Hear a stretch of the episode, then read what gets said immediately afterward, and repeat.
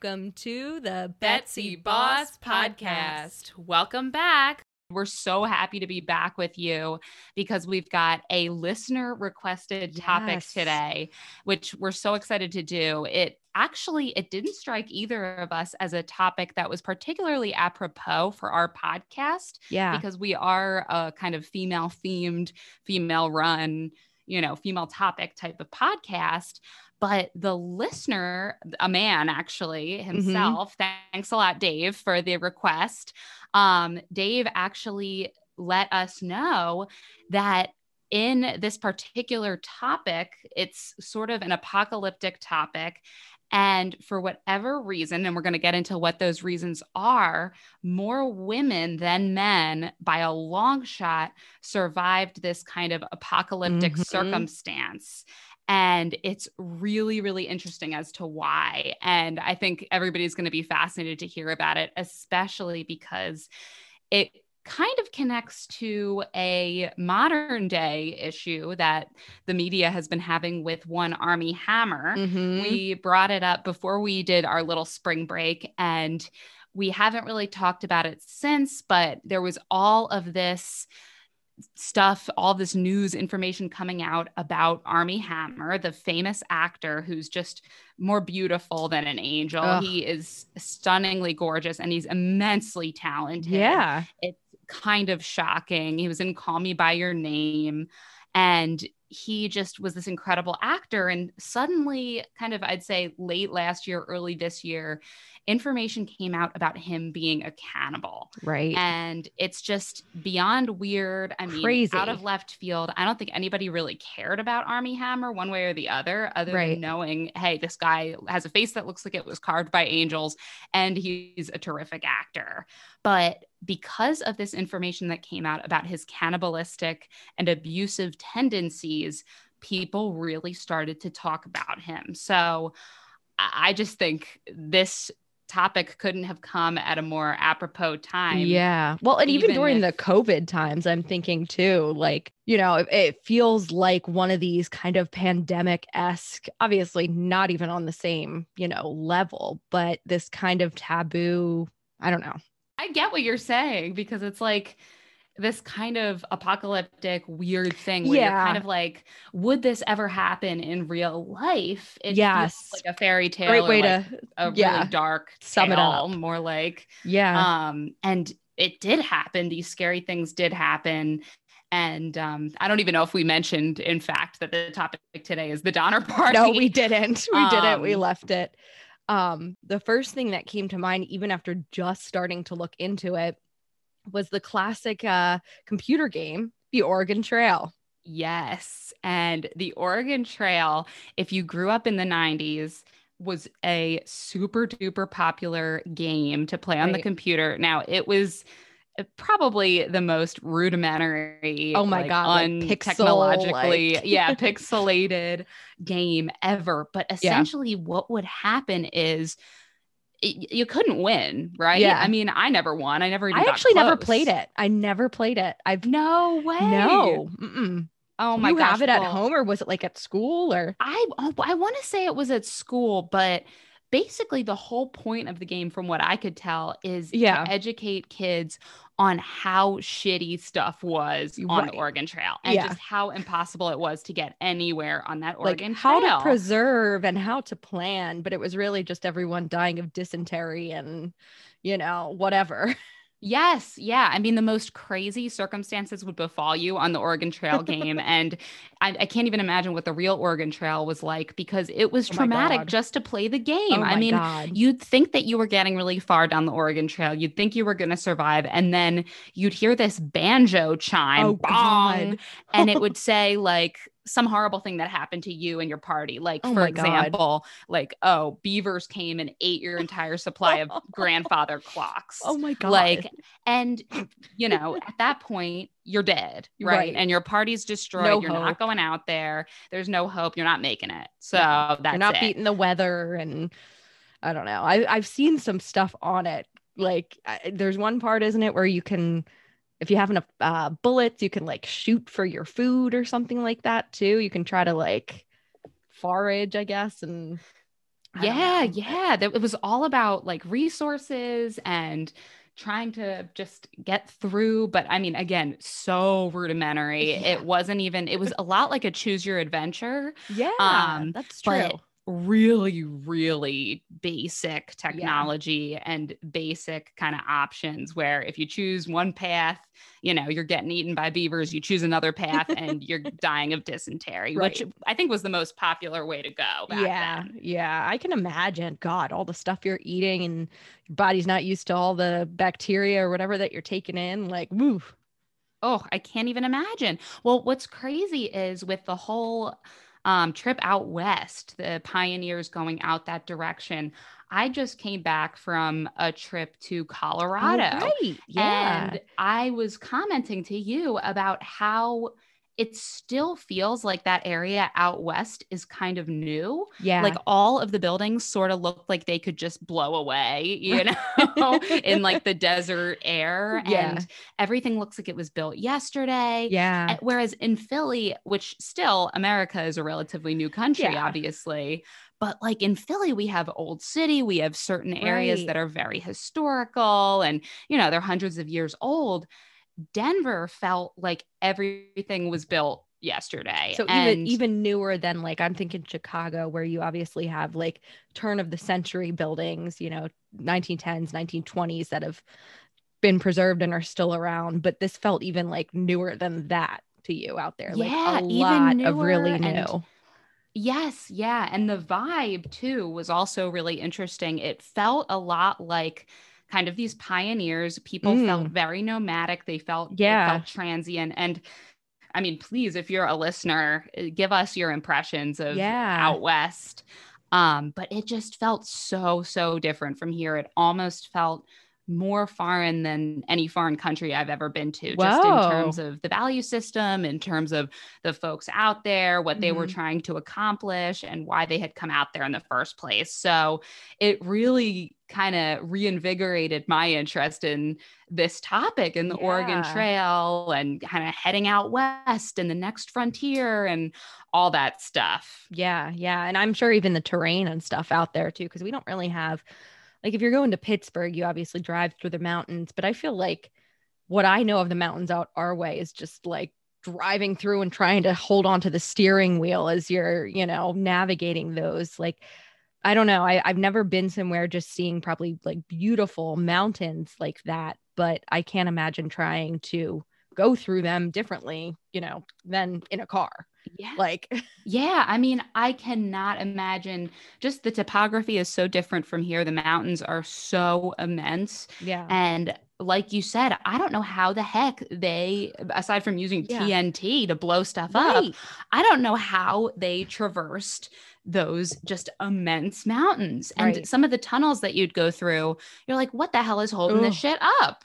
Oh my god, like, yeah. Those those tunnels through mountains, whoo, freak me out not my favorite. Even the no. Lehigh Tunnel, I'm not a yeah. big fan of. And it's that's like, you know, on the smaller end of yeah. things. But Oof. yeah, it just, you really get the feel for like, wow, these pioneers had to go through some shit. Seriously. And had to really want to be out west. Yeah. Yeah. That's the thing too. Like, what drives you to really I don't know, go go want to go through that for virtually like all unknown. Like, yeah, people can tell you, oh, it's great opportunity out here, but you really don't know. Like, Right, right. Or there's gold, there's whatever. Right. I mean, I don't know about you, but no amount of gold is worth risking dysentery, getting your grandfather clocks oh eaten God. by beavers, right. and like losing your entire family. Or right. hey, how about this one? Eating everybody in oh, your group. Here we go. Here we go. Tying it back. Yep. What they're known for.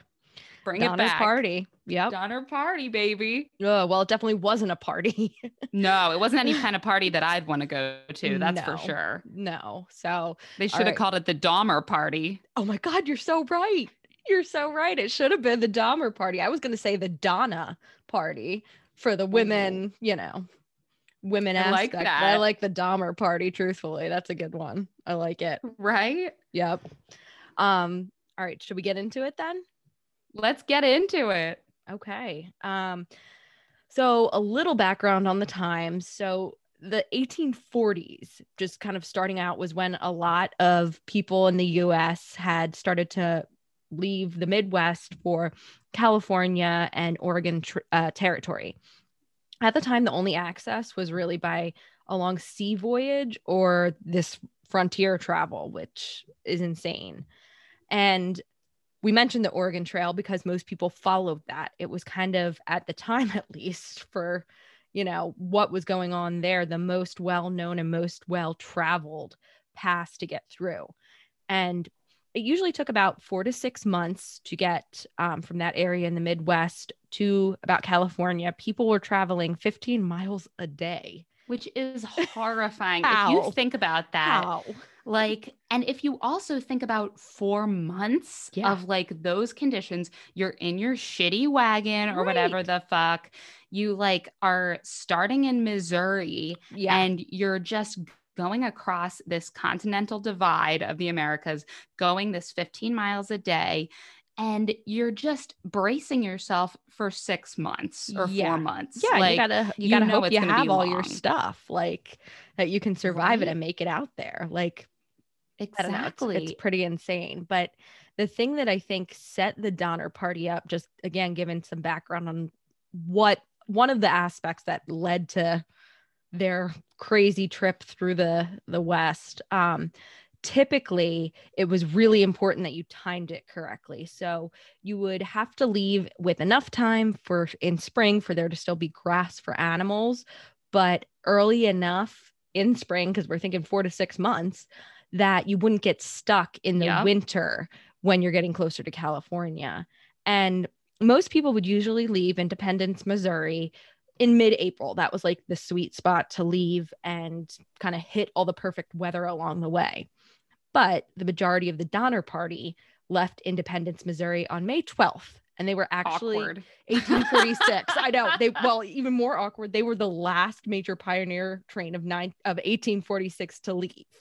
Like Which you can see how well Good that luck, went, people, How like- encouraged everybody else were. yeah, I could see the people in Independence, Missouri, like sending them off. Like, well, don't think they're gonna make it, but good luck. Like, good luck and Godspeed. I don't know. yeah, they're like, say goodbye to them because yeah, you will never see them again. Yeah. No, no. Yeah, they're getting a late start. It's not gonna be good. Yeah, and it's crazy. So they basically the time was trying to encourage all of these settlers to come out west because the west was kind of this new final frontier. There was this big publication um, at the time called The Immigrant's Guide to Oregon and California Yeah. which I guess back in the day that was like fun toilet reading. but this guy Lansford wrote it and Oh, he this basically just wrote the whole thing to pump up the idea that coming out west was like this awesome idea. There's all these great opportunities out here. Wait, and I gotta he say, also gave so he was kind of like the Fyre Festival of of the time. he was oh my god that's so that's such a just thought- perfect like link to He- draw He, literally is like, "Come out here, it's great. Come this way." Yeah, Come, sorry. it's awesome. And by the way, I don't have any real plans to get you through it. Right. I mean, it sounds Exactly. good and it sounds fun. You'll enjoy it, but you might also die out here. yes, yes. So sorry. Go on. Go on with our buddy Lansford uh, Hastings. Oh, of course. So good old Lansford, aka bad old Lansford, Yeah. not only talked about how great it was out west, but he also decided to propose an alternative to the usual Oregon. Trail. And the Oregon Trail, like you said, was kind of the way to travel out west. It was, you know, kind of the road more traveled It was by. the nine it was Interstate 95 of the day. It was. It was. and it, was it was successful. People knew for the most part. I mean, Yeah. sure, people like bad fates befell them, you know, just like any other trail, but still this guy Lansford was like, "No, no, no. You know what?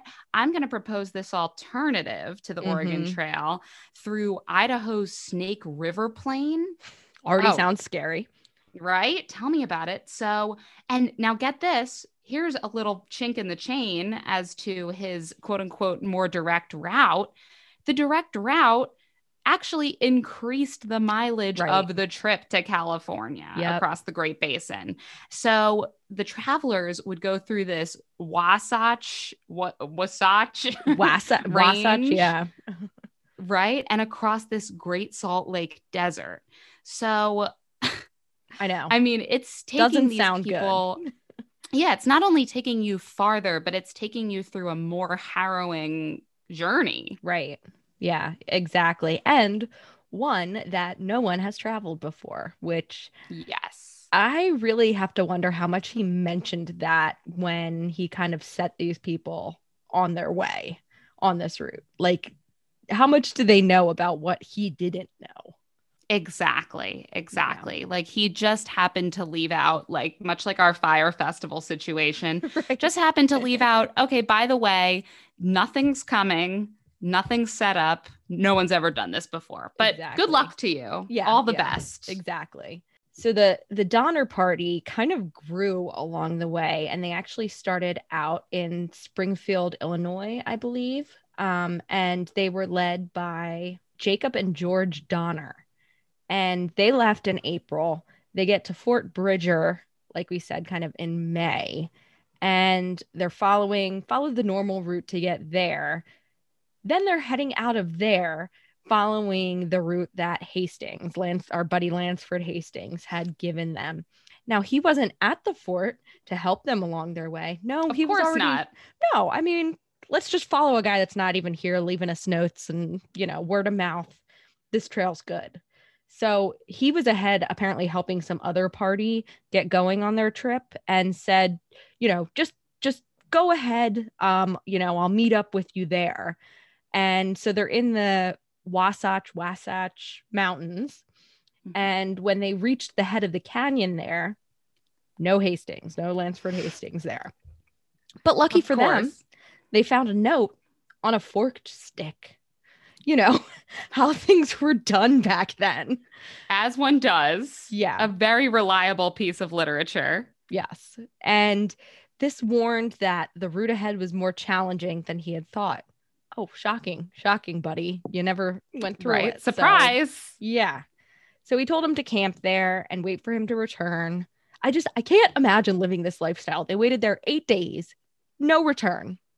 They sent And, someone up the like- the canyon. Like, and you're just waiting like you're just at the whim i mean imagine like here's the thing today we would have cell phones we would have right. a million different ways to get in ta- you know in touch with people Yeah. and back then you just had to wait all you have is a stick with a note attached to it What if it rained? you're just the- supposed to- note got and the Like- note got dilapidated exactly Ugh.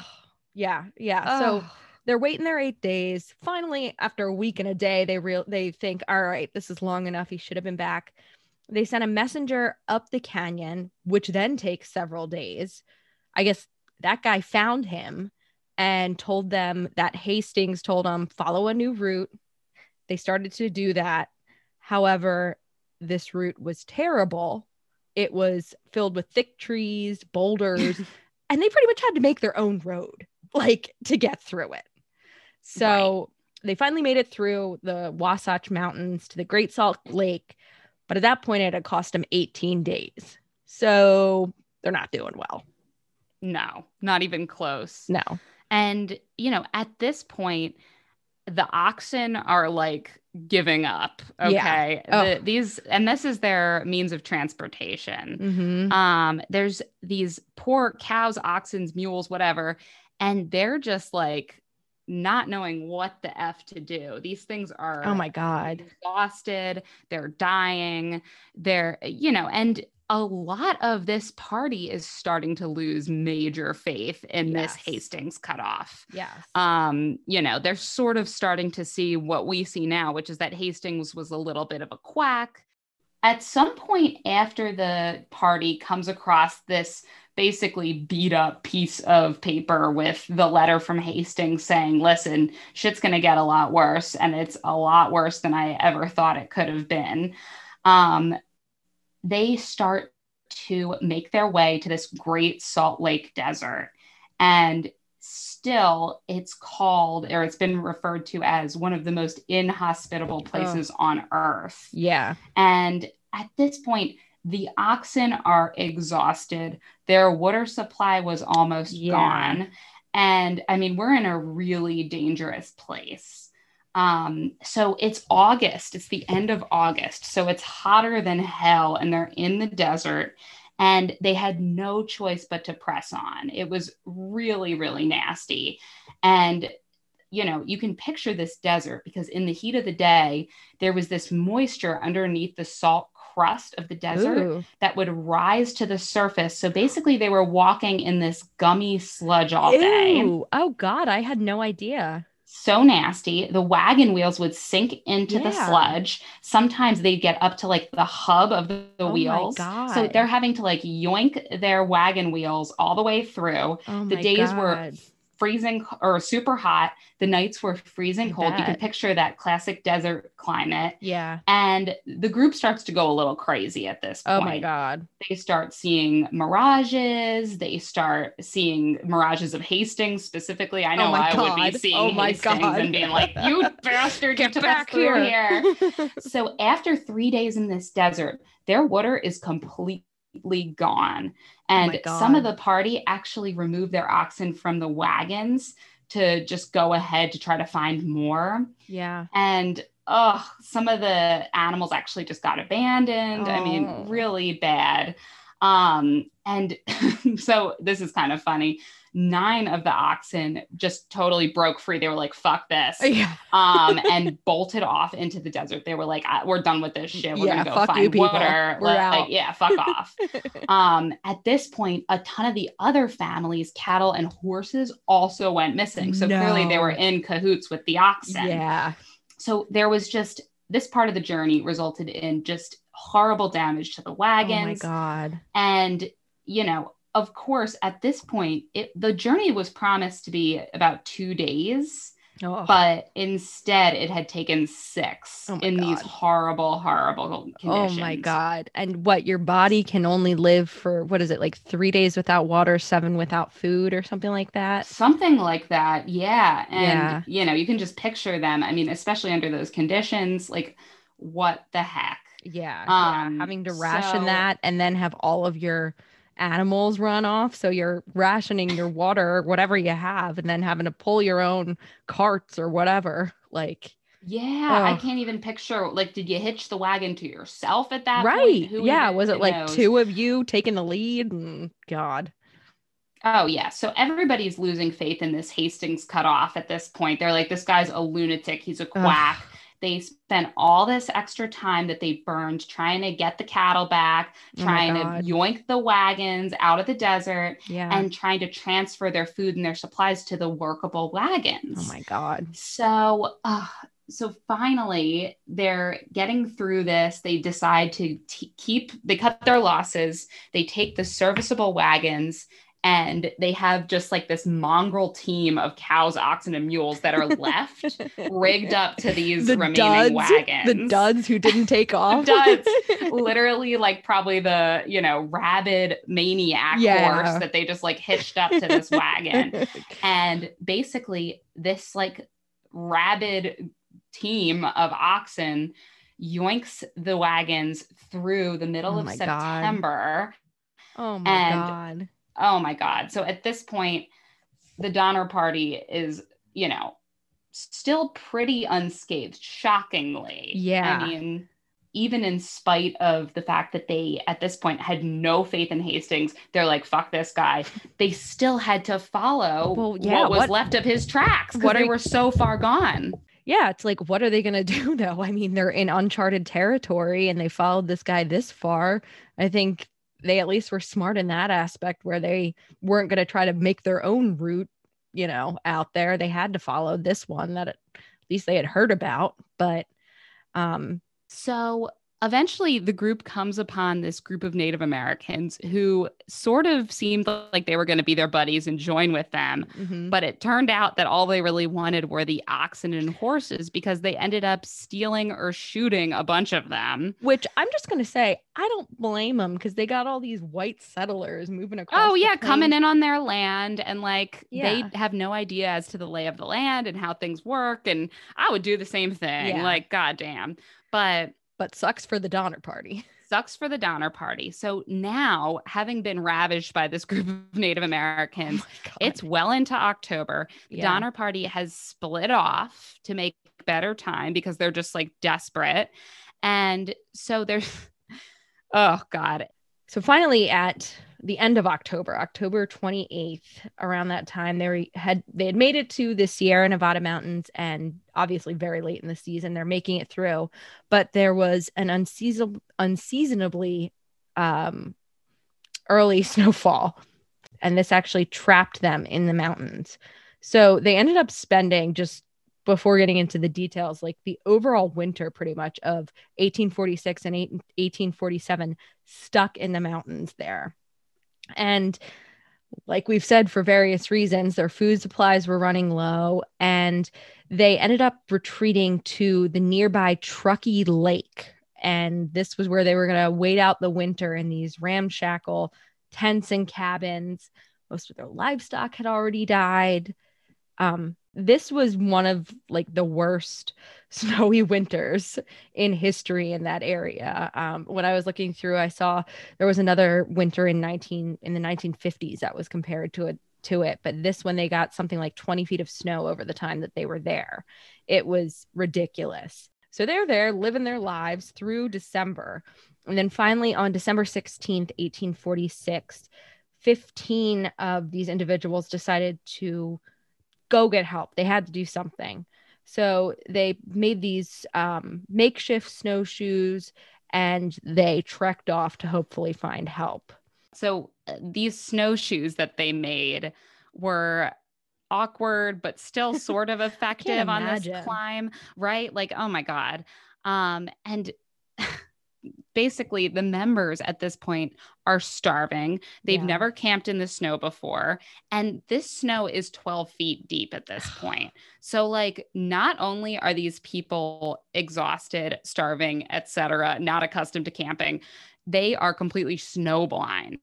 And they're basically finding out that there's a lot of lying between the different um, frontier people. Mm-hmm. Like one person hit a half pound of bear meat, another person, you know, was sort of um, straggling behind, ended up getting found later on. So this group is really getting uh, lost, confused, beat down. And finally, there are, I think, two or three days that they just go completely without food. Yeah.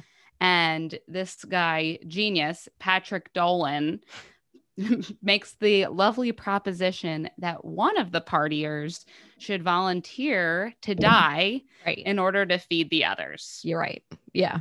And then there, I, I saw there was a another suggestion um, when obviously that wasn't going to go was to have two men duel and whoever dies will eat that guy which is so gross. Like, oh, it's what awful. the heck? How nasty! It's awful. It's it's, it's terrible. But I, I don't know if to say luckily for them, but several people did eventually die naturally, mm-hmm. and then they went ahead and ate them. But you know, chow like down, casual. Now, not all of them partook in cannibalism. Not all of them ate people, and actually, two of the individuals on this trip out um, I think it was called the Forlorn Hope was this group mm-hmm. that went out to try to find help.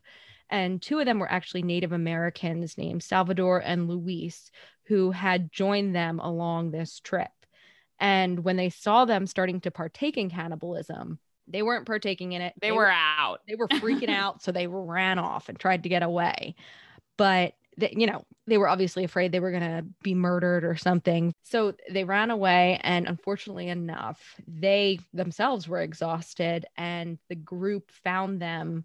They caught up to him days later and william foster who was one of these one of these other members in the group he shot and butchered them and they were eaten. So this was actually the one time apparently who knows but the one time during this whole expedition that somebody was murdered for food which is awful. Oh which is horrifying.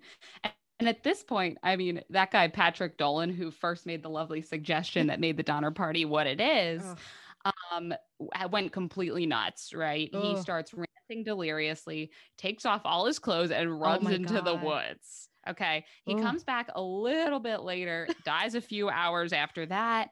And not long after, some of the group starts to eat this guy, oh, Dolan. Oh God.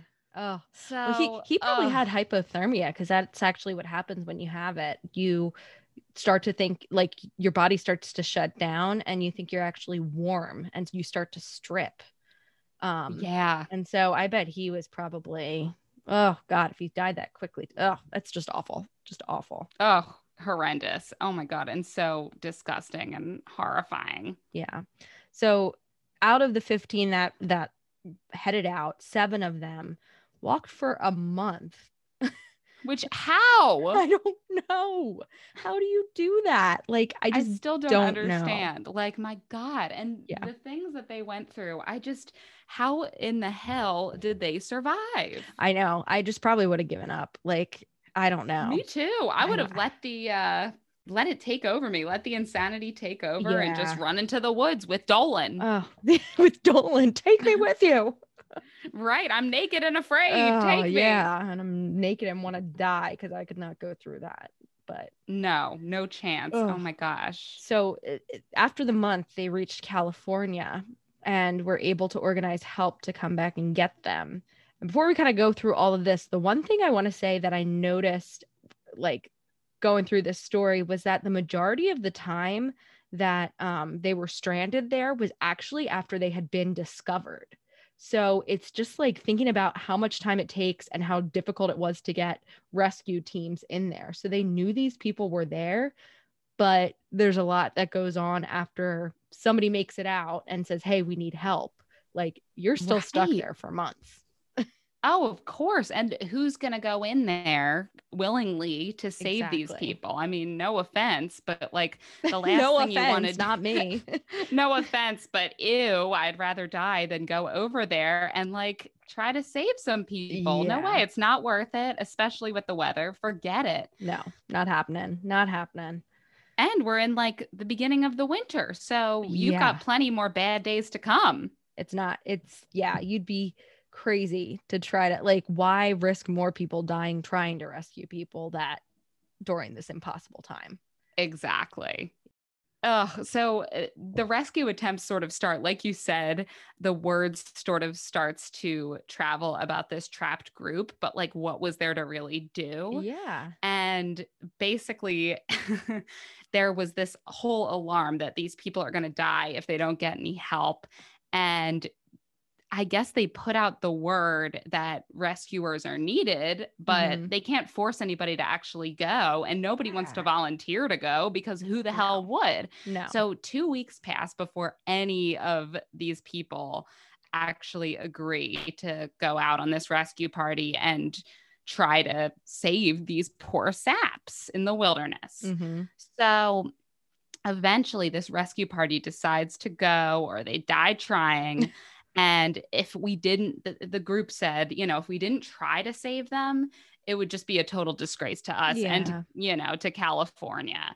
so, it was this pathetic thing. But what made me laugh is that the commander of this rescue party offered three dollars a day to anybody who would join in the rescue Are you so serious? obviously very hefty paycheck for Mhm. anyone willing to sacrifice their lives Right. to go out and save these nameless people Wow. That's pretty impressive. I didn't know that. right so oh my gosh so these local citizens eventually start to kind of make you know a public meeting happen a little town hall situation to raise money and to organize a group of people to go and try to rescue these trapped dipshits in the uh, mountains and all these citizens it's kind of funny because nobody wants to go and rescue Yeah. them but a lot of people did offer money you know Mm. goods food stuff to that effect Yeah. but oh my gosh it's Yeah. just it's so sad but this is you know this is the first relief was, Yeah. is what it was called was this kind of the were inner workings of a rescue party coming out of san francisco Yeah. So th- this first group, they were finally able to arrive in the middle of February 1847. And think about this this is almost four months after they became trapped there. Like, I don't know. It's just, it's crazy. And there were obviously several other rescue efforts after that because the weather improved. And also, not everybody who was trapped there could go out on the first um, trip. They just weren't strong enough. And I believe during this first trip, it was still because of the snow and everything, they weren't able to bring their um, their oxen or whatever else, what other uh, whatever other animals they were going to use to help them get out. So they really were bringing supplies. But I believe even before this, and maybe in the meantime, till the next group arrived, separately from the 15 that headed out and started cannibalism, the group here also that were left started uh partaking in cannibalism too because which evidently it's like not the most uncommon or foreign concept like i would think that would be kind of your last like i'd rather die be. i know than eat a person but i guess your instincts take over and desperation Yeah. kind of comes That's- into I- play and I know. I tried to put myself like, I just don't think you can put yourself in that to say, yes, I'd do it. No, I wouldn't. Like, I just think this is such a dire situation that none of us have ever been in. And I can't say one way or the other what your mind goes to at that point. So, so true oh my gosh yeah. And so there were several rescue efforts. And finally, the last person to be rescued was Lewis. It's K E S E B E R G. So Kes- Keseberg. Um, he was a Prussian pioneer and he was found in April of 1847. So almost a year later. which is horrifying oh my gosh Yeah. And he and was- by this point this is the fourth relief right I I don't know which one it is. I just know there were several. Yeah. Yeah so many reliefs relieves whatever at this point well it's just so funny because like the first rescue party was the quote unquote first relief this Mhm. is now the fourth relief so it's the fourth inception of a rescue party where they God. finally rescue this last guy poor guy. and the poor motherfucker they find him surrounded by half-eaten corpses Oh my god. And and half half mad. Only half mad, not fully only mad. half mad. I don't know how you, you know, diagnose somebody as being half mad, but I can only imagine that I would be fully mad at that Oh, point, having yeah, had I to see all this horrible stuff I and eat my friends. full um what's his name? Tom Hanks in uh Castaway. Right? Oh my God, uh, calling out after Wilson. He'd be my only Wilson? friend. Seriously, although it would have been Hastings. Like, ugh, yeah, killing that guy. So, just to summarize, kind of the mortality at um, this Donner Party, and you know who, what we started with, what we ended with, and what the hell happened in between. So, there were 87 immigrants in the Donner Party, plus Lewis and Salvador, Right. and those were the two California Native Americans who joined up in Nevada. And so, this makes up a total of 89 people. Of the 89 people, about 81 were trapped in the mountains because of, you know, once uh, people had added to the group, people had departed from the group during the journey. They think it was about 81 people at that point. Of the 89 people at the high range of who was involved in the Donner Party, 41 died, 48 survived. of the total 87 immigrants, 39 died and 48 survived. Of the 81 people trapped in the mountains, 36 died and 45 survived. So, about two thirds of the women and children survived, while about two thirds of the men died. So Mhm. you can sort of figure that out, um, and who's who the odds were with on this uh, fateful trip. And all four Donner adults, the couples George and Tamsen Donner and Jacob and Elizabeth Donner, died, which is ironic because they're the Donner Party. right. Um, and yeah, I mean, it just makes for a pretty grave, nasty um, statistic that all these people died and gotten got eaten Yeah, for the most part. Well, I know out of the group too, pretty much only two families survived intact Mhm. also. So it was a lot of people, even if you made it through, the majority of your family was probably not making it with you. So, how does this horrifying instance connect back to our podcast? Yeah. Great let's, Let's give our God, it's taking me back. What's it called? Not our thesis statement or our whatever. Like, all right, the so what of the Right? of the so Betsy what? Boss Who cares? We're all grossed out now. Thanks a lot. Yeah. But why do we care?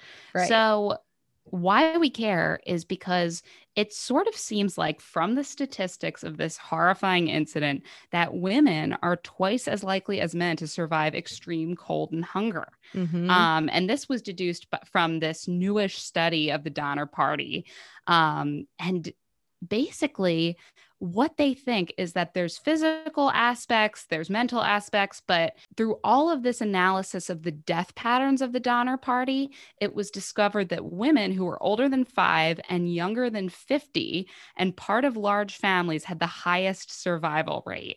And of the group's 52 males, about 56% died, while only 29% of the 33 females died and some of the physical characteristics that women have that you know made them more likely to survive was their increased body fat i know that mine would certainly help me yeah i'd the, make uh, it all uh, the way to california although yeah i'd be making it first. to i'd be making it to san diego they'd find me right. at SeaWorld with Hawaii. shamu oh. shamu got out yeah there he goes um but yeah women have this lower metabolic rate they've got an easier temperament. Now, that's sort of who's to say, right. um, but that you know the researchers thought that that was a big part of the psychological reason for yeah. increased survival among women. They also said that women are less prone to aggression. And mm-hmm. so, females, because of all this, it's kind of funny. We were just talking about this how being an aggressive person and being an easily angered person is almost a character weakness. Yeah. And this researcher thought the same thing because women who were less prone to aggression, less, you know, quick to get temperamental, were hardier mm-hmm. when mm-hmm. it came to surviving disaster. So it's really interesting because you think of kind of survivors as being these like nasty fighter you know aggressive right. types but in reality it was the women's characteristic that made them kind of more female stereotypically right. that helped them to survive. Yeah and it was interesting too i saw that um even you know discounting the numbers or whatever the women survived longer just the male versus female. The men seem to die off much sooner than the women. And again you can you know attribute this to the the different gender roles of the time. So it could be that the men were exerting more or expected to, you know, be the ones to go out and find the help or something like that. But just looking at statistics as far as the breakdown of the groups, it just seemed like the women definitely lasted longer and more of them percentage wise ended up surviving the whole trip. Yeah. And it's funny how the Donner Party really kind of is a way to show um, natural selection in action. Like there's yeah, really so no true. other instance of like modern day. Yeah. Like put in that situation, that type of situation where live or die and how if you do live how how do you end up being one of those people that lives and survives the whole trip like yeah it, it, i think it definitely can give some insight into why certain people and why certain genes like it, it'd be really interesting to see um even like the the genetic makeup or like the body types or whatever of the women that survived you know because obviously there's so many different body types and you can generalize saying women generally have more fat but like i think that would be interesting too as kind of a um a look into like you said the whole natural selection and whatnot yeah, yeah. I mean, even of the snowshoers, I don't know if you saw yeah. this, but um, the 13 pioneers who snowshoed out of the mountains, like we talked about on the makeshift snowshoes, five women and eight men made this trip, and six died. All of them were guys, yeah. every last one of them. Right. So it's just kind of funny how even like that really hard type trip and, you know, difficult, daring piece of the trip was kind of more in favor of women surviving. Right.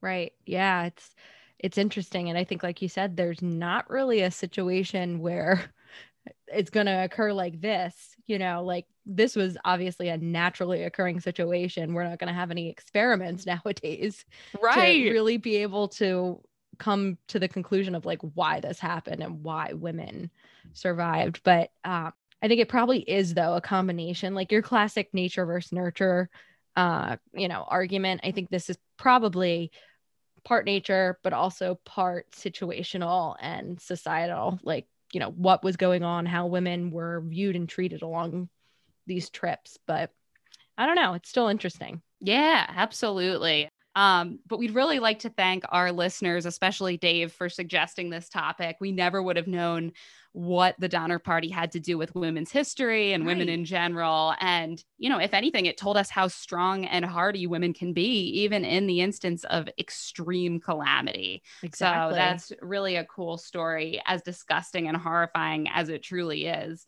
And we are always open to suggestions from our listeners. We love it. Um, we've gotten a few in the past and we've gone for it, and the response has just been amazing. It's been so much fun to do the topics that you all want to hear. So please write to us on our Instagram at Betsy Boss Podcast. Send us an email, drop us a line. We would love to hear from you, and we'd love to do any topic that you all would find interesting. Thanks so much for listening to today's episode of Betsy Boss Podcast. If you'd like to find us online, we're on Facebook at Betsy Boss Podcast, on Instagram at Betsy Boss Podcast, on Twitter at Betsy Boss Pod, and our email is betsybosspodcast at gmail.com. Also, Betsy Boss is now on both iTunes and Spotify. If you like what you hear, please rate, subscribe, and comment. Thanks again for listening.